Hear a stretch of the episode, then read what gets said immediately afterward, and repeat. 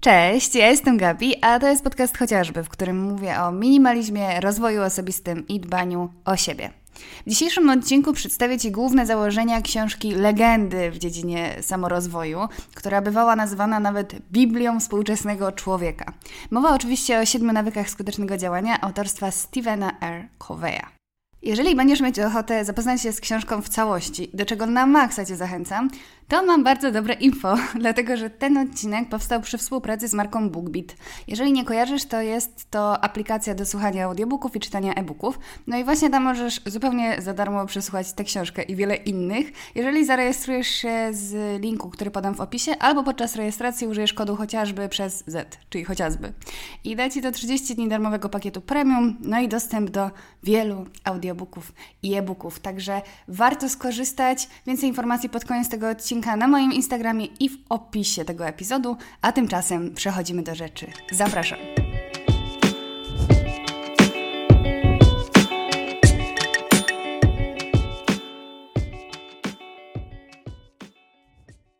Zacznę od takiego krótkiego przedstawienia sylwetki autora, bo w tym rozwojowym świadku, w tej branży, z roku na rok wzrasta właściwie tendencja do powstawania książek pod tytułem Jak zarobić pierwszy milion, napisanych przez osoby, które ten swój pierwszy milion dopiero zarobią, jeżeli dana książka dobrze im się sprzeda. W przypadku autora Siedmiu Nawyków mamy do czynienia z postacią turbo wiarygodną, bo Kowej był uznawany za guru zarządzania wszechczasów. Był międzynarodowym ekspertem w zakresie zarządzania i doradzał takim osobom jak na przykład Bill Clinton. Ale Coveya wyróżniało przede wszystkim takie holistyczne podejście w ogóle do zarządzania, do tego zagadnienia. I było to niespotykane w latach 80., czyli wtedy, kiedy została wydana właśnie książka Siedem nawyków skutecznego działania, chociaż ona została pod koniec, ponieważ w roku 89. Ale w każdym razie um, wtedy literatura sukcesu, szczególnie w Stanach Zjednoczonych, właściwie skupiała się wyłącznie na karierze zawodowej. A Kowej uważał, że zarządzanie nie dotyczy wcale tylko tej strefy biznesowej, ale przede wszystkim prywatnej, że dopiero na kanwie takiej świadomości swoich wartości, priorytetów i celów można osiągnąć realną skuteczność na innych polach, już takich i zarówno towarzyskich, jak i właśnie biznesowych i zawodowych. Uważał, że oba te aspekty życia są tak samo ważne. Kowej ogólnie też nie był fanem tego, w jakim kierunku poszła literatura rozwoju po II wojnie światowej, bo uważał, że porzuciła etykę charakteru na rzecz etyki osobowości. I chodzi o to, że ta druga, czyli etyka osobowości, opierała się na takiej pozornej, powierzchownej pracy nad sobą, która miała dać po prostu wymierne efekty w świecie zewnętrznym, zaprowadzić kogoś do sukcesu. I chodziło tutaj o kreowanie pozorów, wykorzystywanie takich y, trików relacyjnych. Nie było w tym prawdy, nie? jak na przykład często używać czyjegoś imienia w rozmowie, jak potakiwać, gdzie się pojawiać, jakie pozory sprawiać w pracy, żeby szef myślał, że, że jesteśmy dobrymi pracownikami. No i to wszystko było esencją po prostu podręczników do samorozwoju tamtych lat. No i owszem, to było skuteczne, ale według Koweja tylko pogłębiało takie poczucie wewnętrznej pustki, takiego dysonansu, sprzeczności, niespełnienia zawodowego, bo w tym wszystkim olewany był ten aspekt właśnie osobistych wartości, celu, życiowej misji, a tylko skupienie na takim ogólnie przyjętej definicji sukcesu. No a etyka charakteru, którą, mm, którą wyznawał Kowej, skupia się na pracy na fundamentach naszego charakteru, na takiej dogłębnej analizie wartości i później mozolnej pracy nad byciem lepszym człowiekiem dla siebie, dla swoich bliskich, a później właśnie dla swojej kariery, innych ludzi i zdobywaniu swojego osobistego sukcesu. I nawyki, o których mówi Kowej, to są takie nawyki fundamentalne, pierwotne.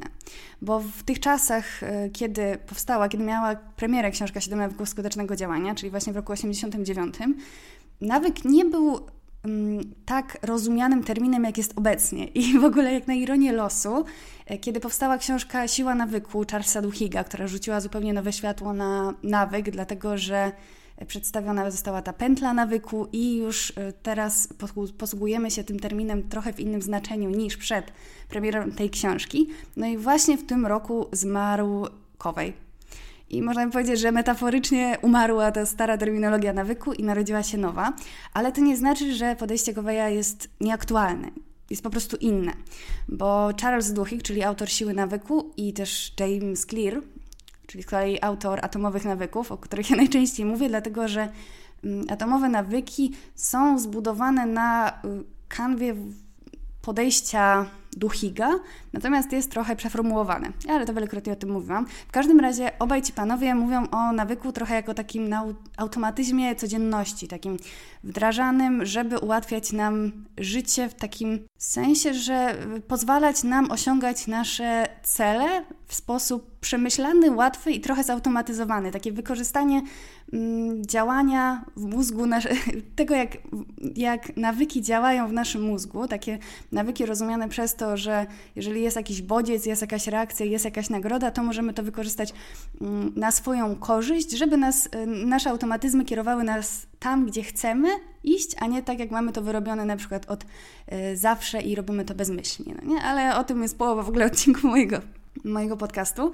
Natomiast Kowej nazywa nawykami tak naprawdę zasady, sposoby postępowania i podejścia postrzegania rzeczywistości. I ta jego teoria siedmiu nawyków skutecznego działania, o której jest książka, opiera się na trzech rodzajach nawyków. Nawykach skupionych na zwycięstwie prywatnym, nawykach e, owocujących zwycięstwem publicznym, wśród innych ludzi oraz jednym pojedynczym nawyku odnowy. No więc y, przejdźmy do gwoździa programu tego odcinka, czyli jakie siedem nawyków ma zapewnić nam właśnie osobistą efektywność.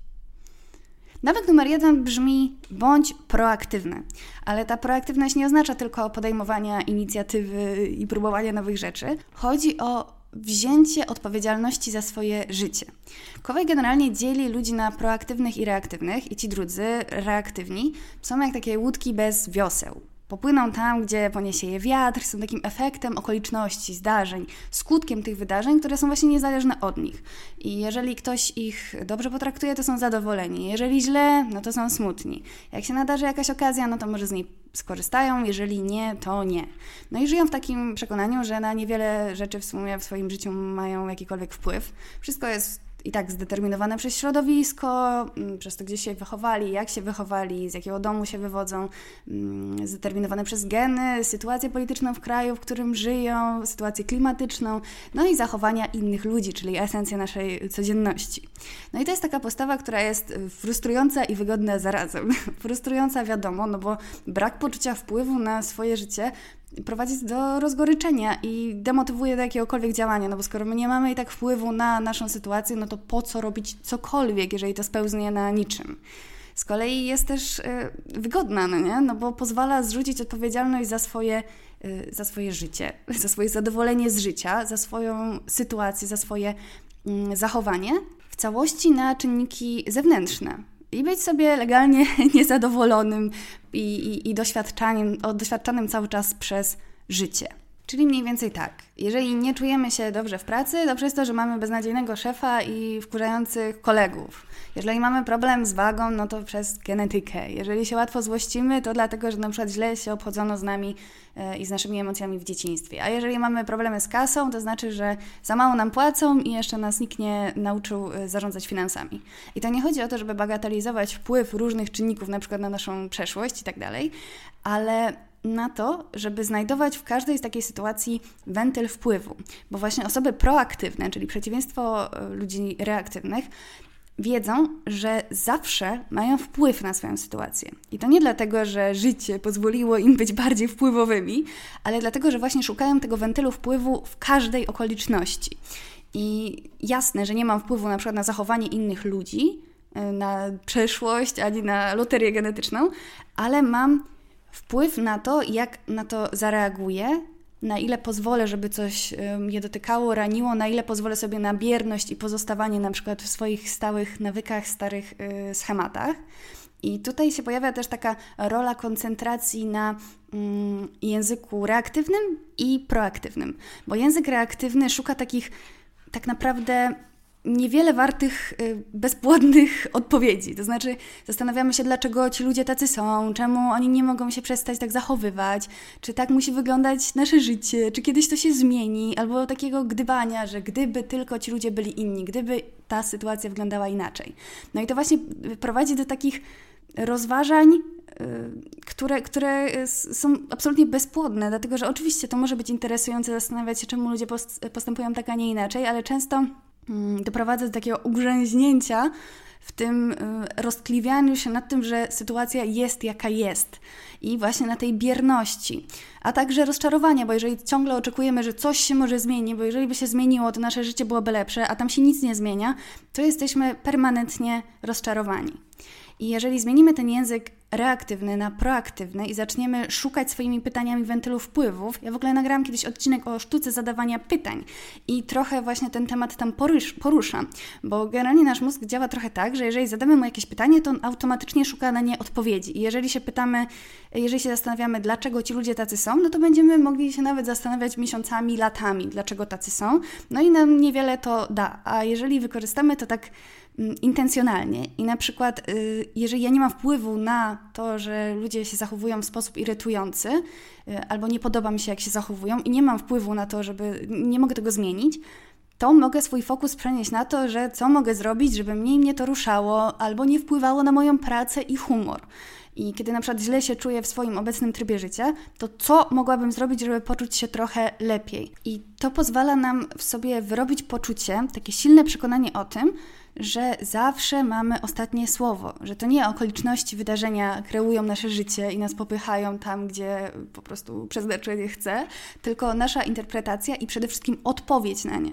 Że nigdy sytuacja nie jest w pełni przesądzona, dopóki my o tym nie zdecydujemy, bo my zawsze możemy przełamać schemat, inaczej zareagować, szukać tego wentylu wpływu.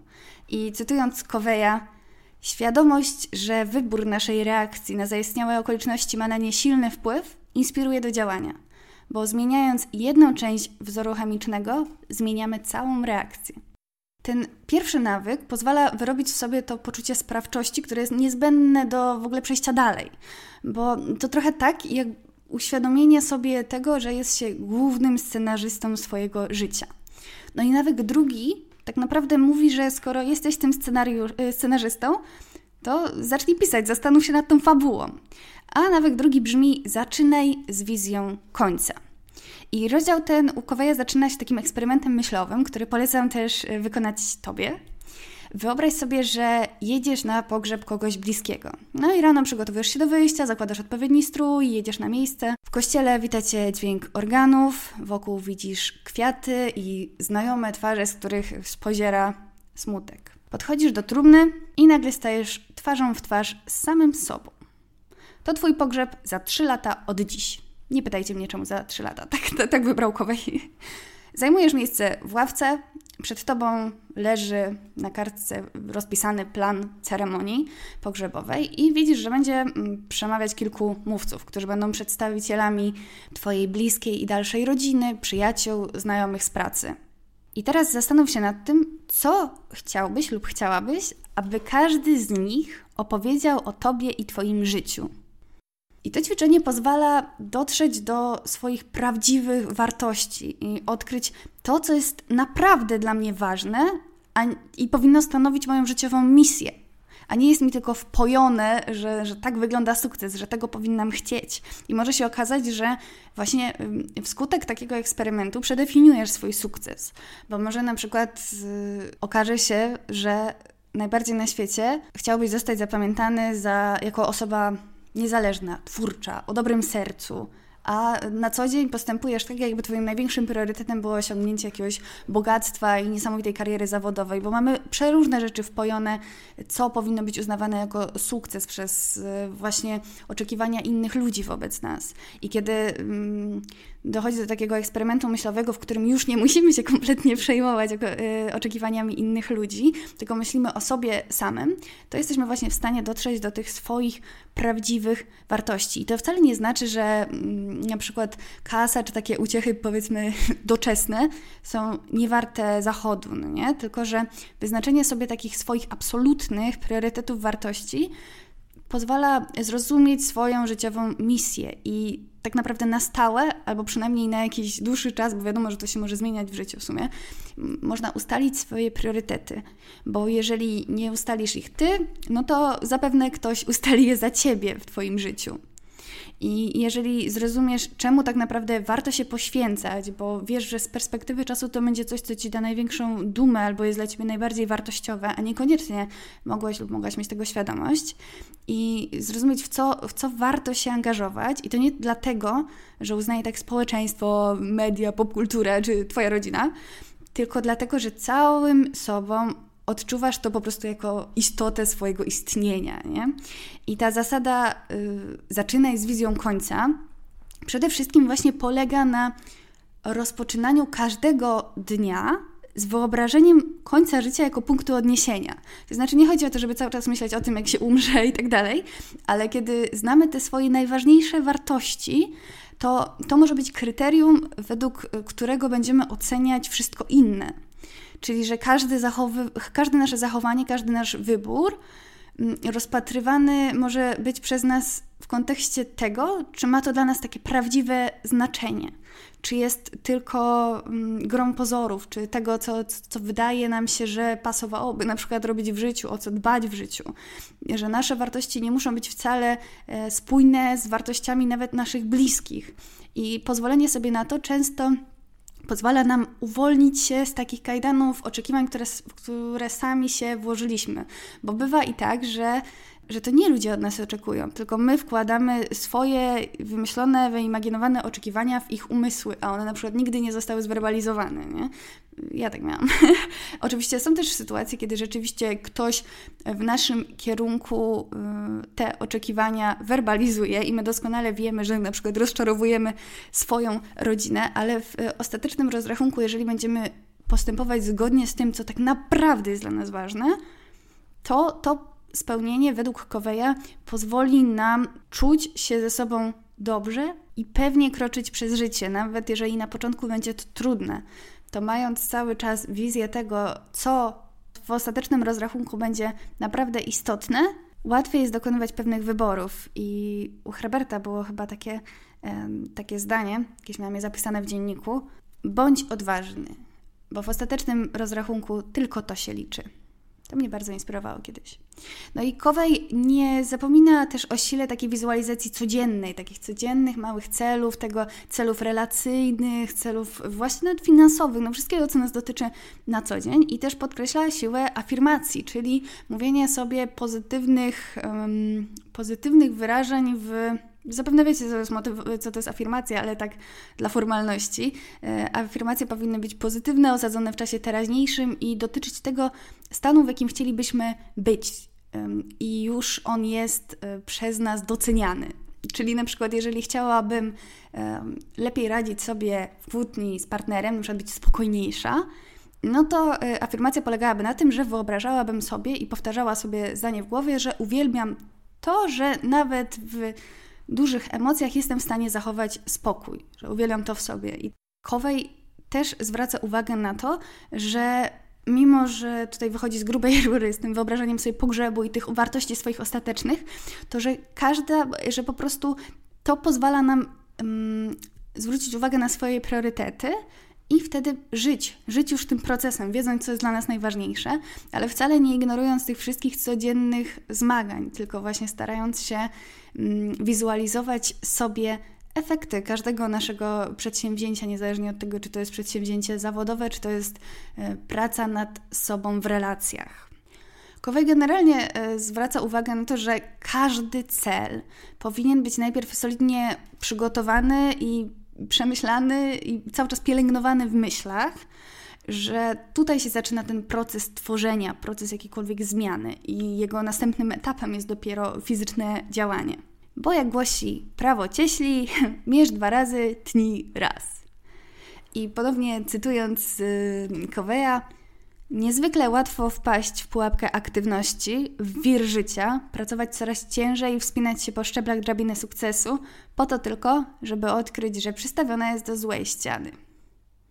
No i kiedy pierwszy nawyk uświadamia, że jesteśmy scenarzystami własnego życia, w drugim zaczynamy kreować swoją własną fabułę, no to w trzecim pora zacząć grać. Ale żeby grać, to trzeba ustawić sceny w odpowiedniej kolejności, aby osiągnąć zamierzony efekt fabularny. I trzeci nawyk mówi rób najpierw to, co najważniejsze. bo generalnie w życiu dotyczą nas sprawy pilne i niepilne, ważne i nieważne. I to w przeróżnych konfiguracjach. No i najczęściej, na nasze nieszczęście, największą uwagę przykładamy do rzeczy pilnych, które zwykle są nieważne, ale wymagają natychmiastowej reakcji, ugaszenia jakiegoś pożaru. I to często pożaru, który wynika z wystarczająco długiego ignorowania rzeczy niepilnych, ale ważnych. Bo jeżeli coś jest ważne, to znaczy, że stanowi wkład do tej Twojej misji, do tych Twoich najważniejszych wartości i celów.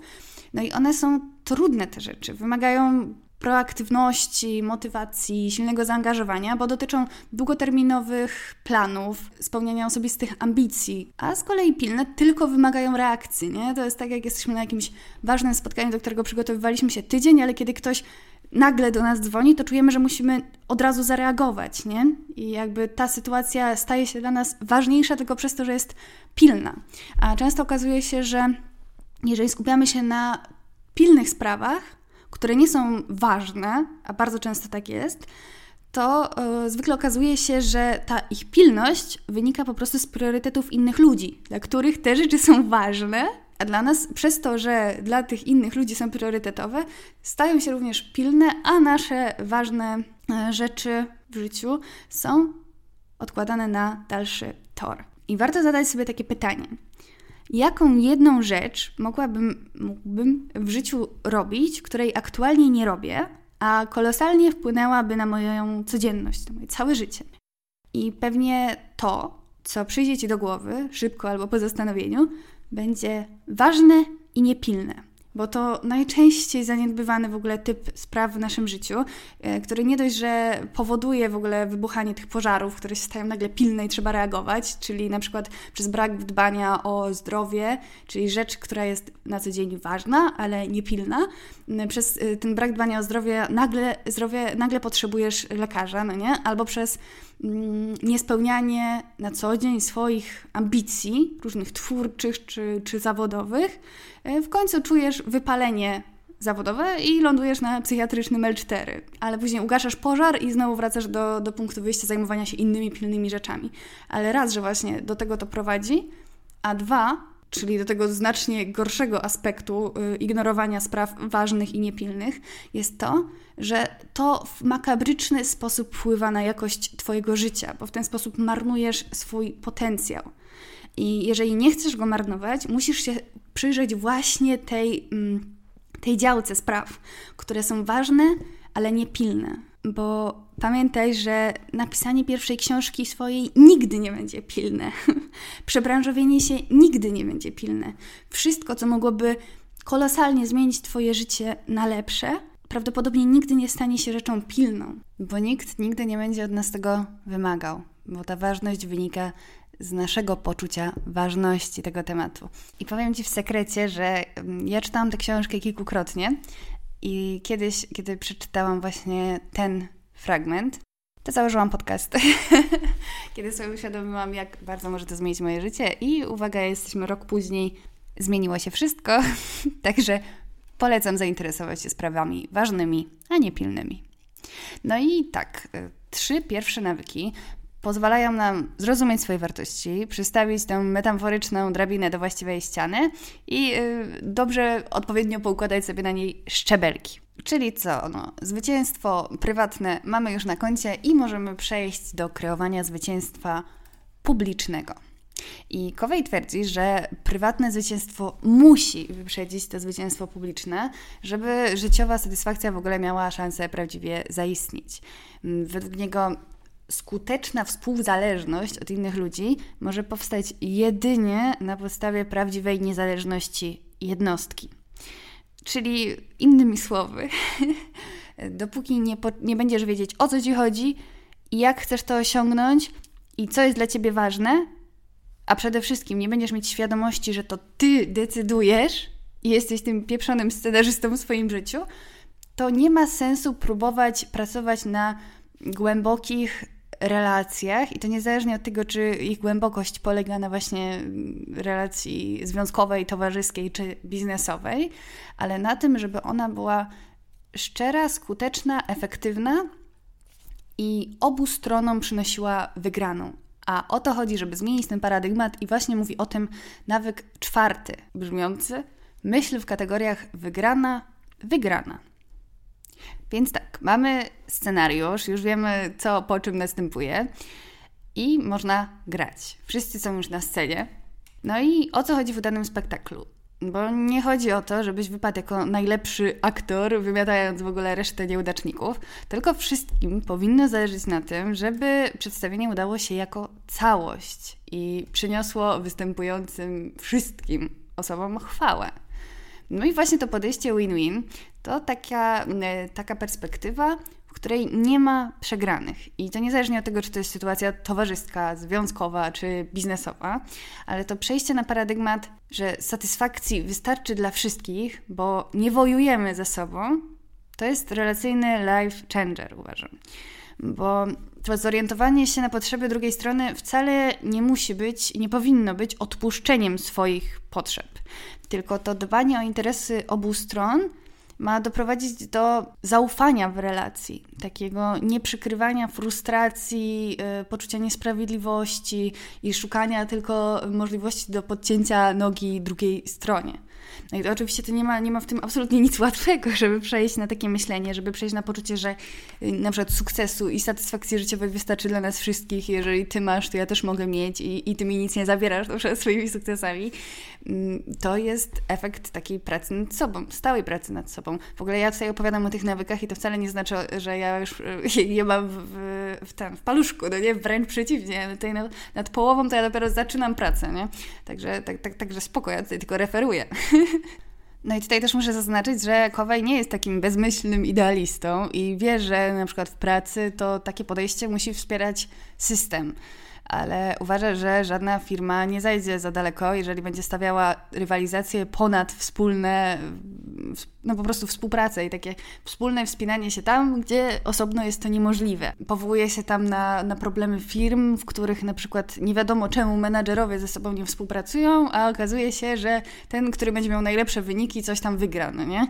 I mm, wskazuje to na, jako, jako problemy systemu, które powodują pewne takie właśnie animozje w pracy i e, brak chęci do współpracy. Ale takim cynikom przytacza przykład e, sytuacji, w których to win-win jest takie nieoczywiste, ale tak naprawdę nieodzowne. Na przykład, kiedy jest sytuacja między sprzedawcą a klientem i można by powiedzieć, że każdy tutaj chce wygrać i żeby drugi był trochę przegrany. W każdym razie, żeby nie być na pewno przegrany a tak naprawdę to y, tutaj tylko opopólna wygrana jest zwycięstwem jakiejkolwiek ze stron. Dlaczego? Dlatego, że jeżeli sprzedawca będzie myślał tylko o swoim interesie i zawyży cenę produktu, wtedy będzie wygrany i przegrany w założeniu przegrany klient, no to klient może się zawieść i nawet jeżeli kupi teraz daną rzecz, no to więcej do tego sklepu nie wróci. Jeżeli z kolei sprzedawca będzie myślał tylko o interesie klienta, i maksymalnie obniży cenę, żeby go po prostu uradować, no to sklep może w końcu upaść, bo nie będzie zarabiał na maryż. I tak naprawdę tylko wtedy, kiedy będzie dwóch wygranych, czyli jeżeli cena będzie zadowalać sprzedawcy, bo wystarczająco sobie zarobi na tej sprzedaży i klienta, bo będzie zadowolony z tej proponowanej ceny, to tylko wtedy jest szansa na taką owocną współpracę, która nie będzie jednorazowa. Nie? I to w łatwy sposób przenosi się na przykład na relacje związkowe, bo jeżeli my traktujemy na przykład kłótnie jako coś, w czym jest wygrany i przegrany, to te kłótnie do niczego nie prowadzą, no nie? Bo kłótnie potrafią być bardzo y, wzmacniające i rozwijające dla związku wtedy, kiedy rzeczywiście chcemy w ten sposób wy, mm, wypracować na przykład lepsze mechanizmy w naszym związku, żeby cały czas nie dochodziło do podobnych scysji, tylko żeby rozwiązać jakieś sprawy. Ale jeżeli skupiamy się na racji, na, y, na znalezieniu, może nie, że nie, że na racji, tylko że na swojej racji, że bardziej mi zależy na tym, żebym ja miała rację, niż żeby, żebyśmy doszli do jakiegoś wniosku, który mógłby nas oboje rozwinąć, no to takie związki za daleko nie zachodzą, albo są cały czas e, pełne frustracji, które są wylewane przy najbliższej okazji, a w momencie, kiedy nastawiamy się na to, że mamy wygrać na tym, i to nie chodzi o to, żeby było, było po mojemu albo po twojemu, tylko żebyśmy wspólnie na tym zyskali. A to jest możliwe tylko wtedy, jeżeli będziemy oboje wygrani, bo na przykład wzajemnie się będziemy rozumieć. I tym samym przechodzimy do nawyku piątego. staraj się najpierw zrozumieć innych, a potem być zrozumiany. Makowej uważa, że tylko w tym poczuciu, że oboje możemy wygrać, może istnieć współpraca, ale żeby zrozumieć, czym byłaby wygrana dla drugiej ze stron, bo może nam się wydawać, że czymś, co, co, co jest w ogóle dla nas mm, nie do przyjęcia, że musielibyśmy dokonać tak dużych, po prostu obniże, tak dużego obniżenia swoich wymagań, a w rzeczywistości może, mm, może wyglądać to zupełnie inaczej, ale tylko wtedy, jeżeli staramy się w pierwszej kolejności zrozumieć innych. Bo tutaj nawiązując do tej metafory teatralnej, którą w ogóle wymyśliłam tylko na potrzebę tego podcastu, ona się nie pojawia w książce, w razie czego. W każdym razie, jeżeli będziesz mówić na scenie tylko swoje kwestie, nawet najpiękniej na świecie, zamiast wczuwać się też y, w słowa pozostałych aktorów, to prawdopodobnie nie będziesz wybitnym aktorem. Chyba, że monodramu, bo y, ta reakcja i rozumienie drugiej strony i też takiej mm, skupieniu nie tylko na tym, co mamy do przekazania, ale na tym, co, może, co możemy mieć do przekazania w reakcji na potrzeby innych, może doprowadzić według Goweja jako jedyny sposób do prawdziwej komunikacji międzyludzkiej, ale nie jest fanem tak zwanego słuchania aktywnego.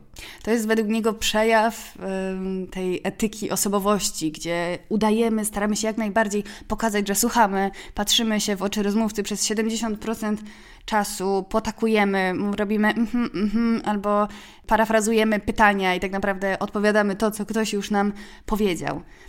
Kowej uważa, że trzeba do prawdziwych, głębokich relacji, i to znowu niezależnie czy towarzyskich, związkowych, czy biznesowych, najważniejsze jest pytanie, yy, pytanie, najważniejsze jest słuchanie empatyczne. Bo my właśnie ucząc się o słuchaniu aktywnym, nauczyliśmy się nadmiernie potakiwać, szukać już w głowie odpowiedzi na to, co, y, o czym właśnie słuchamy. I często jest tak, że albo mówimy, albo zastanawiamy się, co zaraz powiemy. I tutaj e, shame on me, dlatego że ja przez w ogóle wręcz no, większość życia byłam przekonana, że tego się ode mnie oczekuje w rozmowie. To znaczy, że żeby dobrze wypaść i, i być dobrym rozmówcą, to trzeba zawsze wiedzieć, co odpowiedzieć, nie zostawiać, e, nie zostawiać rozmówcy w takiej niepewności, że on powie, a e, on mi coś, znaczy zakończy wypowiedź, a ja nie wiem, nie wiem co odpowiedzieć. Ja powinnam już, już mieć przygotowaną w ogóle pięć porad na temat tego, jak wybrnąć z jakiejś sytuacji. I no, według Koweja to jest w ogóle najgorszy grzech, jaki można popełnić na komunikacji. Także ja nie wiem dlaczego, tak, dlaczego, dlaczego tak uważałam. Wydaje mi się, że mi po prostu y, skrzywiło mózg y, oglądanie filmów i prowadzenie jakichś small talków, w których rzeczywiście taka szybka riposta, szybkie odpowiedzi to jest coś, y, czym robi się dobre wrażenie. A no, jako już dopiero dorosła osoba zrozumiałam, że na przykład odpowiadanie w stylu a ja też miałam taką sytuację, bo wydawało mi się, że to jest takie znalezienie nici porozumienia, nie? że ja rozumiem, co ty przeżywasz. A Kowej właśnie uważa, że to jest grzech nad grzechy. I pisze, zamiast wyciągać z własnej autobiografii myśli, uczucia, motywacje, interpretacje innych, spróbuj zająć się prawdziwym wnętrzem danej osoby, jej głową i sercem. I według mnie to jest bardzo inspirujące i tak naprawdę wymaga specyficznego rodzaju odwagi. Dlatego, że często jest tak, przynajmniej ja tak miałam, że w rozmowie bardziej bałam się tego, że wypadnę na niezainteresowaną, niż tego, czy naprawdę rozumiem, czy naprawdę zrozumiem to, co ktoś do mnie mówi. I to wynikało też z tego, że kiedy wydaje mi się, że, że, że po prostu mogłam być w pełni słuchana, to czasem zakończyłam wypowiedź i mówiłam jeszcze dalej, żeby jak najszybciej do, dostać jakąś reakcję, żeby wywołać jakąś reakcję, bo ja się czułam niepewnie w tej sytuacji, że ktoś nie odpowiedział mi od razu na to, e, na to o czym mu opowiedziałam. I nie mieściła mi się w, w tamtym okresie w głowie, że ktoś na przykład po prostu wysłuchał, co mam do powiedzenia i teraz się nad tym zastanawia, nie? Więc yy, i w sumie odwrotnie też, bo gdy ktoś mi coś opowiadał, to właśnie zawsze sądziłam, że powinnam dawać całą sobą znać, że słucham, żeby go pozbawić tej niepewności. Nie? I wydawało mi się to właśnie empatyczne. A no, najwyżej razie kompletnie to tak nie wygląda, nie? Z perspektywy y, osoby normalnej, a nie mojej.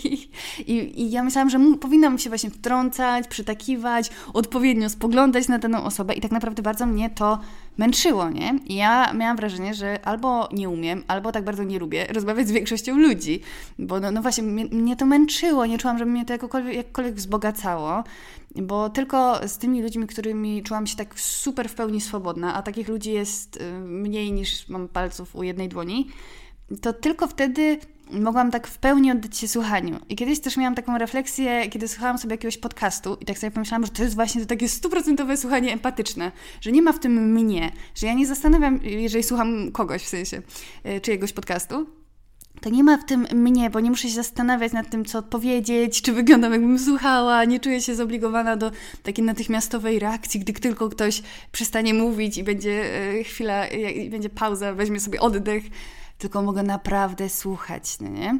I miałam taki dysonans, y, że kurczę, no z jednej strony mi się wydaje, że może ja nie lubię rozmawiać z ludźmi, a z drugiej uwielbiam słuchać podcastów i wtedy mam wrażenie, że ludzie są tacy niesamowici, tak mi się ich wspaniale słucha i kiedyś właśnie doszłam do tej refleksji, że to wynika z tego, że ja nie pozwalam sobie w rzeczywistości słuchać ludzi w takiej rozmowie na żywo, tylko za bardzo się przejmuję tym, żeby na pewno ta druga strona czuła, że ja ją słucham, nawet kosztem tego, żeby prawdziwie ją słuchać. Absurd, nie? Ja zdecydowanie pracuję nad tym nie? i mam nadzieję... Sorry za to, nie. pracuję nad tym i mam nadzieję, że w końcu się tego pozbędę, bo podejrzewam, że to moje takie zmęczenie i takie y, wrażenie mm, nierozwijających rozmów w rzeczywistości mogło właśnie wynikać z tego, że jeżeli ja skupiałam się całą sobą na tym, jak na przykład wypadnę w rozmowie, to no, rzeczywiście coś takiego nie jest rozwijające, bo skupiamy się na, swoich, na swoim zdaniu, na tym, co już wiemy, żeby właśnie z czymś zostawić tego rozmówcę. Ja długo nie rozumiałam, że czasem ktoś po prostu chce o czymś opowiedzieć że, że, że nie potrzebuję rad. Jezu, jak teraz tego ktoś słucha i z moich znajomych, to dokładnie pewnie wie o co chodzi, a jeżeli jesteś moim nieznajomym, jak większość moich słuchaczy, to pewnie już nie chcesz być moim znajomym.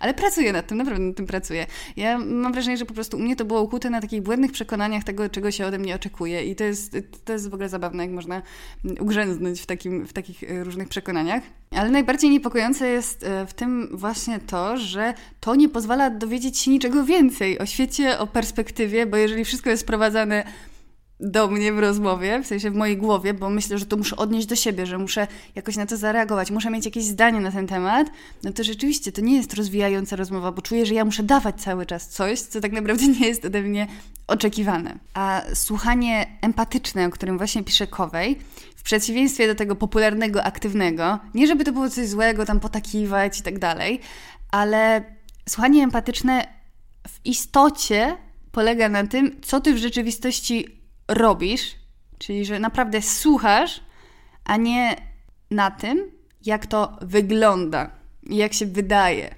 No i tak jak wspomniałam wcześniej, moim zdaniem to wymaga trochę takiej odwagi, takiego, mm, takiego poczucia, że ważniejsze jest to, że ja naprawdę Ciebie słucham, niż to, czy to tak wygląda z boku. Bo y, trzeba się zmierzyć z tym takim lękiem przed tym, czy ktoś nie pomyśli, że jesteśmy niezaangażowani. Boże, jeżeli tylko ja mam takie lęki, to to beka. W każdym razie to jest taka odwaga w tym, taki wybór, nauczenie się tej, tego słuchania empatycznego i robieniu, a nie udawaniu, że się coś robi za wszelką cenę, mimo że to jest podyktowane dobrymi intencjami, to jest esencja etyki charakteru, a nie właśnie osobowości. Z kolei esencją zwycięstwa publicznego jest nawyk szósty, czyli synergia.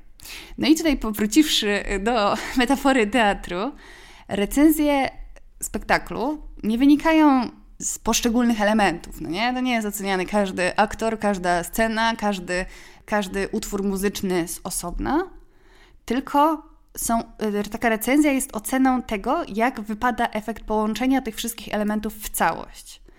A całość, właśnie według zasady synergii, jest czymś więcej niż tylko sumą poszczególnych części. Bo sam ten związek, to jak e, one na siebie wzajemnie wpływają i to, jak prezentują się razem, ten, ten związek jest pomiędzy tymi częściami, sam w sobie jest też częścią całości nie? i to tą najbardziej wzmacniającą. I Takeaway się powołuje na przykład, że jeżeli złożysz po prostu dwa kawałki drewna, to ciężar, jaki podtrzymają, będzie większy niż suma ciężarów podtrzymywanych przez każdy z nich z osobna, no nie? Bo całość jest większa niż suma jej części. I to tak naprawdę jest przyjęcie do siebie w tym kontekście właśnie skuteczności i nawyków i całej książki, to przyjęcie do siebie w pełni, że wspólnie można zajść dużo dalej niż samemu. I to właśnie cechy i spostrzeżenia ludzi, którzy najbardziej nas irytują, z którymi najbardziej się nie zgadzamy, mogą najbardziej nam poszerzyć perspektywę i pozwolić wzajemnie y, dotrzeć, y, pozwolić sobie spojrzeć tam, gdzie żadne z nas, żadne z tych jednostek osobno nigdy by nie spojrzało. No i taka perspektywa, pielęgnowanie w sobie takiej perspektywy, takiego podejścia, pozwala być ciekawym. Ciekawym świata, drugiego człowieka i siebie w tej takiej proaktywnej rzeczywistości, którą stale poszerzamy. No ale poszerzanie jej i postępujący rozwój nie ma szans zaistnieć, jeżeli nie znajdzie się w naszym życiu miejsce dla nawyku ostatniego, czyli nawyku ostrzenia piły. I tutaj Kowej przy, e, przywołuje taką fajną anegdotkę o facecie, który wybrał się na wycieczkę do lasu. E, wpadł na tej wycieczce w tym lesie na swojej drodze na mężczyznę, który ścinał drzewo. No i pyta się go, co pan robi?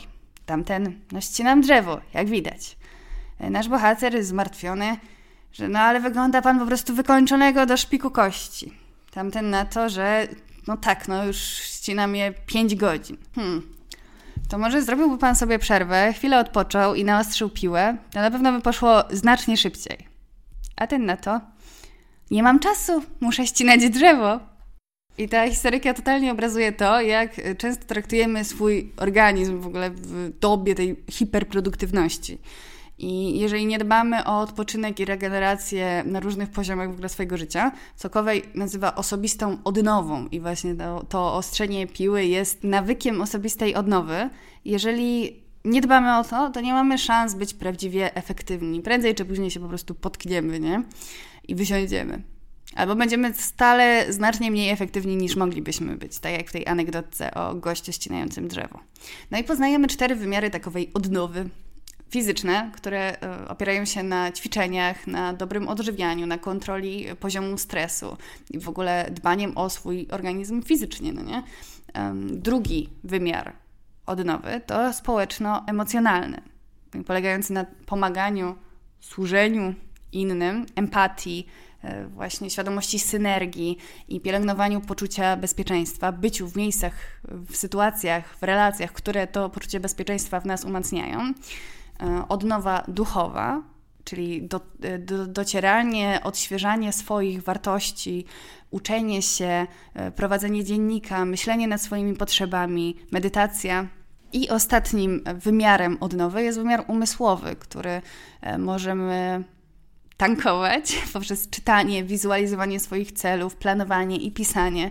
Tylko wtedy, kiedy będziemy w ten sposób ostrzyć piłę, dbając o swój właśnie właściwie nie tylko odpoczynek i regenerację, ale też wspieranie się takie um, duchowe, dbanie o swoje wartości, o odświeżanie ich, o rozmawianie ze swoimi myślami, emocjami i wartościami, a także rozwijanie się na różnych polach. Tylko wtedy nasza piła efektywności będzie na tyle ostra, żeby być w stanie ścinać drzewo trudów naszej codzienności. Bo jak pisał Kowej, najważniejszą inwestycją naszego istnienia jest inwestowanie w siebie. Jedyne posiadane przez nas narzędzie do życia i dokonywania wkładów.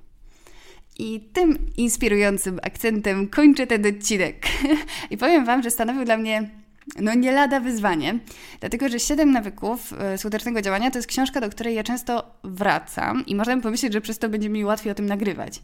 A właśnie nie, bo za każdym razem, za każdym razem, kiedy ją czytałam, to odbierałam ją trochę inaczej, bo Kowej y, każdy z tych wymienionych nawyków opisuje od różnych stron. To są naprawdę takie y, rozbudowane rozdziały i różna perspektywa patrzenia na ten sam nawyk i zapewne rok temu albo za kolejny rok, y, to inny jego aspekt każdego nawyku bardziej by ze mną rezonował i przedstawiłabym Wam go jako esencję. Nie?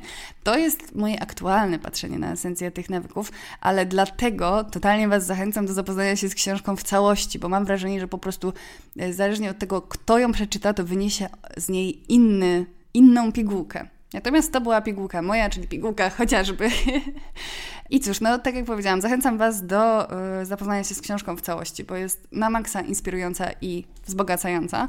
No i tak jak y, mówiłam na początku odcinka, możecie za darmo odsłuchać tę książkę w BookBeat. Jeżeli zarejestrujecie się na stronie BookBeat z linku podanego w opisie tego odcinka, albo użyjecie kodu, kodu chociażby podczas rejestracji na stronie. I w ten sposób otrzymacie pakiet y, premium na 30 dni za darmo, bez żadnych zobowiązań do przedłużania abonamentu. Y, no i rejestrujecie się na stronie, ale słuchacie z apki na telefonie. No i cóż, no, czeka Was multum zarobistych audiobooków. Korzystajcie. A tymczasem dzięki za słuchanie. Zapraszam klasycznie na mojego Instagrama chociażby. I cóż, życzę udanego dnia, tygodnia oraz życia. Pa!